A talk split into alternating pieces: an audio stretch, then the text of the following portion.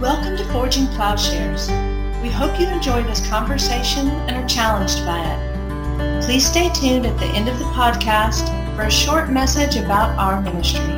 All right, in this series, I'd like to begin talking about Kitaro Nishida and Martin Heidegger, which may seem like an odd combination, but what I think we see in the development of thought in the 20th century and in these two key thinkers is a convergence upon a singular idea. It's not that they are working in isolation from one another. Heidegger, as recent books have pointed out, is in fact reading not only Nishida, but is using Zen Buddhist sources along with other sources in his own thought. And of course, Nishida is himself working within a Japanese frame, but he is unusual in Japan in that he's trying to describe a Zen Buddhist understanding for a Western audience, or, or if not for, at least within a Western framework. And I think that both then are philosophically, not just philosophically interesting, a reflection of perhaps the height of Japanese thought and Western thought in Heidegger. But there is something I, I think that, that is just universally interesting and true, not true in a singular or straightforward sense, in the sense that, oh, they've nailed it, but in a sense they're illustrating what I think is the primary problem in the human condition, that uh, they're hitting upon the what I would call a kind of coherence of a nihilistic framework. It's uh, stated, you know, in a positive sense, in a Hegelian sense, in both of them, in which nothing, you know, as in idolatry, is made into an absolute something. And nihilism, nothing functions in, in this way. And of course, to say nihilism, we may be using the term in a broader sense than it's, it's usually used. And what I mean here is not a straightforward philosophical nihilism, but I just mean this idea that nihilism may in fact express itself in a positive form in that it imagines that in getting a hold of nothing, it's gotten, gotten a hold of an absolute something. I think this is the significance of postmodern thought, maybe the significance, uh, especially of Foucault and Derrida, that they've hit upon the recognition of the role, you know, in uh, of khora, of of the the page as kind of a blank page of the forms in a Platonic sense, or in recognizing that death and nothingness are playing a, a role like being has uh, traditionally played in philosophical thought. I may have encountered this in uh, England. I think that it has been well stated by Conor Cunningham in his book Genealogy of Nihilism. He describes in uh, in some detail and at length he goes through key figures of the 20th century thought and describes the sense in which there is a kind of inability or incapacity to get a understanding of what thinking is or the thought of thinking as if there is a kind of essence to thinking itself. That in, in all of this that there is a, an implicit nihilism not so much an explicit form of nihilism. And of course in my own work with uh, Slavoj Žižek and Jacques Lacan this is precisely what they've come down to. Nothingness or absence or death serves as the foundation to, to human thought and human personality in the form of a kind of deception. That, there is an absence, and this absence is what they call Freud, it's called death drive, or what they're going to call the real. And, and Kant had already seen this. He, he says that thought does not render self present and self transparent the thing which thinks. And of course, Kant is here reflecting upon the Cartesian cogito, I think, therefore I am. He says, What is lost thereby is the topological discord between the form I think and the substance which thinks. This is Zizek's description, I believe, here. And so Kant exposes the Cartesian subject as nothing more than a kind of vanishing mediator, a logical construct that in positing its own absoluteness necessarily falls beyond any kind of experiential reality. And this is always my suspicion of a kind the kind of apophaticism or mysticism.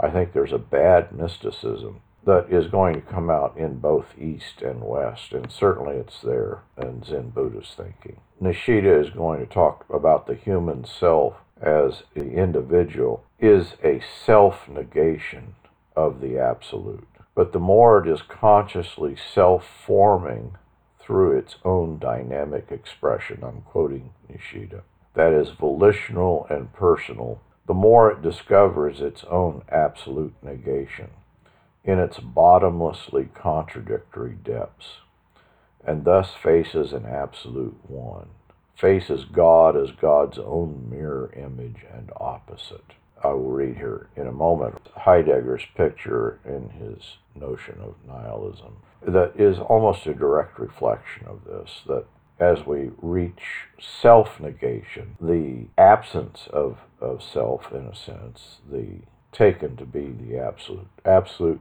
absence becomes the substitute for an absolute self presence. As Heidegger put it in the article, What is Metaphysics? We assert that the nothing is more original than the not and negation. The nothing in John Macquarrie's picture is beyond beings, almost what some of the Neoplatonists call hyperousia, hyper being, that is, nothingness in the same sense as Nishida is describing, and of course, coming from a very different tradition and and my point here is that east it doesn't matter anymore whether we're in the east and west. East and west are converging on a singular thought, and this is the thought of, of nothingness. Heidegger describes it holding itself out into the nothing. Dasein is in every case beyond beings as a whole. This being beyond beings we call transcendence. And so the only true form of transcendence is complete negation and nothingness. He says the possibility of negation as an act of intellect, and thereby the intellect itself, are somehow dependent upon the nothing. Heidegger, of course, is reading both Hegel and Kierkegaard, talking in a kind of Kierkegaardian sense about anxiety. He says, anxiety is when we get no hold on things. In the slipping away of being, this no hold on things comes over us and remains. Anxiety reveals the nothing. The I slips away with the beings, but as I slips away with the beings, being emerges. And so, in a very real sense, Heidegger's What is Metaphysics, his whole point about distinguishing between being, big B being, and beings, little b being, is tracing a, a, form of thought that is just reduplicated in a, a Zen Buddhist understanding. In the altogether unsettling experience of this hovering where there is nothing to hold on to, pure Dasein is all that is still there. He says there is a loss of speech as all utterance of the is falls silent.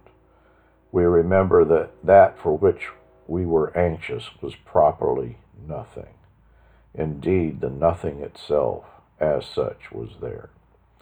And should we lose track of what we're doing here, this all gets very abstract, and uh, we might think that we're floating off into a kind of harmless or banal sort of thought. But of course, my point with both Heidegger and Nishida is revealed in their political leanings. Of course, Heidegger is a supporter of Adolf Hitler. He's active in National Socialism. He uh, becomes the rector of the university and is actively persecuting Jews. Heidegger is not doing this as a departure from the precise understanding that we're describing here. It is an out, that this is an outflow and so too with the Kyoto School in Japan supporting a kind of right wing militarism and fascism. I don't think it's accidental that these two thinkers arise at a time perhaps in which the greatest evil in the history of the world is also arising, and that their thought then is Nishida, you know, in Japan, is just as much a kind of rock and roll star as Heidegger is in Germany. They are the key thinkers, I think, of their time and reflective of the evil of the time. Heidegger says, How is it with the nothing? He says the goal is to get a grip on the nothing, revealed there as it makes itself known. Anxiety is not itself getting a grip, it is the experience of a slipping away of the whole. It is annihilation, not annihilation or negation, which would make nothing dependent on beings. The nothing itself annihilates. And of course, what is meant here by annihilates is a positive kind of creative force that in both Heidegger and Nishida is that which brings out the true essence of beings that the, the annihilating force is a creative force on the order of a positive creation. And to get to the true essence of self, then, is to get to this force which discloses, Heidegger says, these beings in their full, but heretofore concealed strangeness as what is radically other with respect to the nothing. He says, in the clear night of the nothing of anxiety, the original openness of beings as such arises, that they are beings and not nothing, but they are only, he said, you know, the point is that they are only something over as over and against this nothing. It is this dialectic in which they have being. He says, Dasein means being held out into the nothing, this true essence, the nothing reveals to us all that is and the way in which it is. It makes possible in advance the revelation of beings in general. It brings Dasein for the first time before beings as such. And so he's speaking of the nothing as the original revelation. And in this original revelation, we understand that human existence penetrates what true being is. As Dasein is held out into the nothing, it attains transcendence or realizes transcendence over beings. And this being beyond beings is transcendence. And so it is this transcendence which relates Dasein to itself and all beings. The transcendence, of course, is a in Japanese philosophy is a kind of transdescendence. It's a descendance into or beneath being. If in the ground of its essence Dasein were not transcending, which now means if it were not in advance holding itself out into the nothing, then it could never be related to beings, nor even to itself. Without the original revelation of the nothing, there is, for Heidegger, no selfhood, no freedom. For Heidegger, all thinking then arises out of the annihilating force of what he calls the not. Uh, it's not that we create this not, and of course that's the I think the departure from a, a Judeo Christian understanding is to imagine that this not, this annihilation, is itself the basic thing available to thought. Well, in a certain kind of thought, that may be the case, but it is, I think, ultimately evil in an Augustinian understanding. He says the not does not originate through negation, rather, negation is grounded in the not that springs from the annihilation of the nothing. He's picturing this as a force, the force of thought, the force underlying being. For negation cannot claim to be uh, either the soul or the leading annihilative behavior in which Dasein remains shaken by the annihilation of the nothing. Unyielding antagonism and stinging rebuke have a more abysmal source than the measured negation of thought. Pure being and pure nothing are therefore the same. Being itself is essentially finite and reveals itself only in the transcendence of Dasein, which is held out into the nothing. And his conclusion from the nothing, all beings as beings come to be. Here is uncreation. Here is, I think, the ground for a pure evil. He says, assuming that the question of being as such is the encompassing question of metaphysics, the question of the nothing proves to be such that it embraces the whole of metaphysics.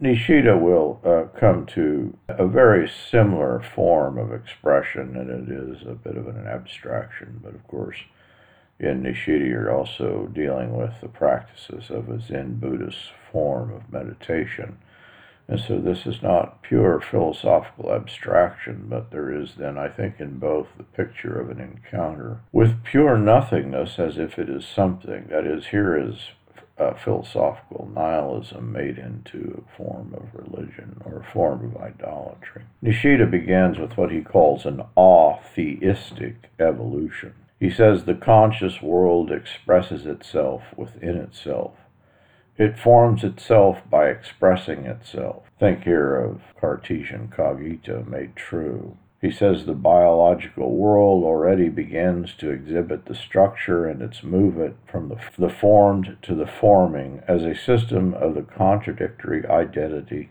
of its temporal and spatial functions.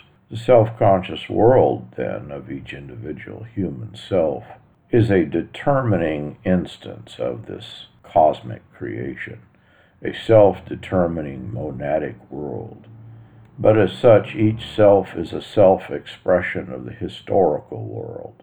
In my discussions with a brain specialist and Japanese theorist, uh, Tadanobu Tsunoda, he pictures the brain as something like containing the rings of a tree, tracing as it as the rings do kind of the creation of the cosmos, the cosmic rings on the brain and reflect a, a kind of microcosmos. I think we're seeing the same thing here in Nishida. Each self conscious world is a momentary vector of historical world space which mediates its own objective self determination within itself and infinitely ter- determines itself through its own process of self expression. Think here, I am, I think, therefore I am, and in this expression, I do in fact obtain myself, I obtain being. He says, when I realize my own eternal death, my eternal nothingness, I become truly self conscious. I am simultaneously aware of a deeper subjectivity behind judgment that, in some sense, transcends death and participates in eternal life. That is, the grave, nothingness, death becomes a form of eternal life taken as an end in itself, the absoluteness of death becomes the absolute. In what sense, then, is the absolute the true absolute? He says, or he asks. It is truly absolute by being opposed to nothing. That is, this cosmic dialectic. It is absolute being only if it is opposed to absolute nothing. Since there can be no nothing at all that objectively opposes the absolute, the Absolute must relate it to itself as a form of self contradiction. It must express itself by negating itself. That which stands in relation to itself must negate itself. And in absolute self negation, then one achieves an absolute. The absolute must possess, he says, absolute self negation within itself. In this respect, the absolute must be absolutely nothing. And he pictures this, of course, he's using this in a metaphorical sense, but God as the true absolute must be Satan too. That is, that the cosmic dialectic taken up in the self can be pictured as God and Satan in dialogue. Our hearts are essentially this battlefield between God and Satan. And yet the self's existential being as a volitional person lies herein. The question of religion lies not in what the self should be as a consciously active being, but in the question of what the self is, not in how the self should act, but in the self's very is and is not. And so this dialectic that we have in Buddhism gets at the essence of man. But the essence, as he, as he describes it, is a kind of illusion. Illusion here, the fountainhead of evil, that is existence, arises as an illusion when we conceive of the objectified self as the true self. He says the source of illusion is in seeing the self in terms of some sort of object logic. It is for this reason that Mahayana Buddhism says that we are saved through enlightenment. So that entering into this dialectic, getting at the negation uh, of the self, is in fact the ultimate achievement of uh, a final reality. Now, this is all a bit abstract, but what I would claim about the thought here is that we're not just playing a game, but this is what you would get in a psychoanalytic view of the self opposed to the self, or if you think in biblical terms, when Paul is picturing the agonistic struggle within the I. Uh, one way of conceiving that is not to resolve it, but to say that that is final reality. Uh, that's precisely what Zizek and Lacan are going to do, but that's also there in Heidegger and Nishida. That is that Romans 7, the agonistic struggle, the is and you know, I do what I don't want to, or the law of the mind, the law of the flesh, death and life stand over not as a force of destruction, but that is that agonistic struggle is the sense in which a self is truly constituted.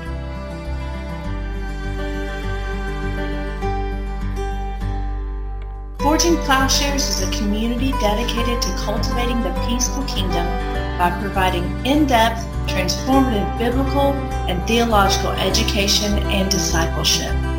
If you have been moved by this podcast, please remember to share on social media. If you would like to know more about Forging Plowshares, would like to contact us with questions, want to ask about how you can get involved, or for more information about how you can support this ministry, please go to our website at forgingplowshares.org.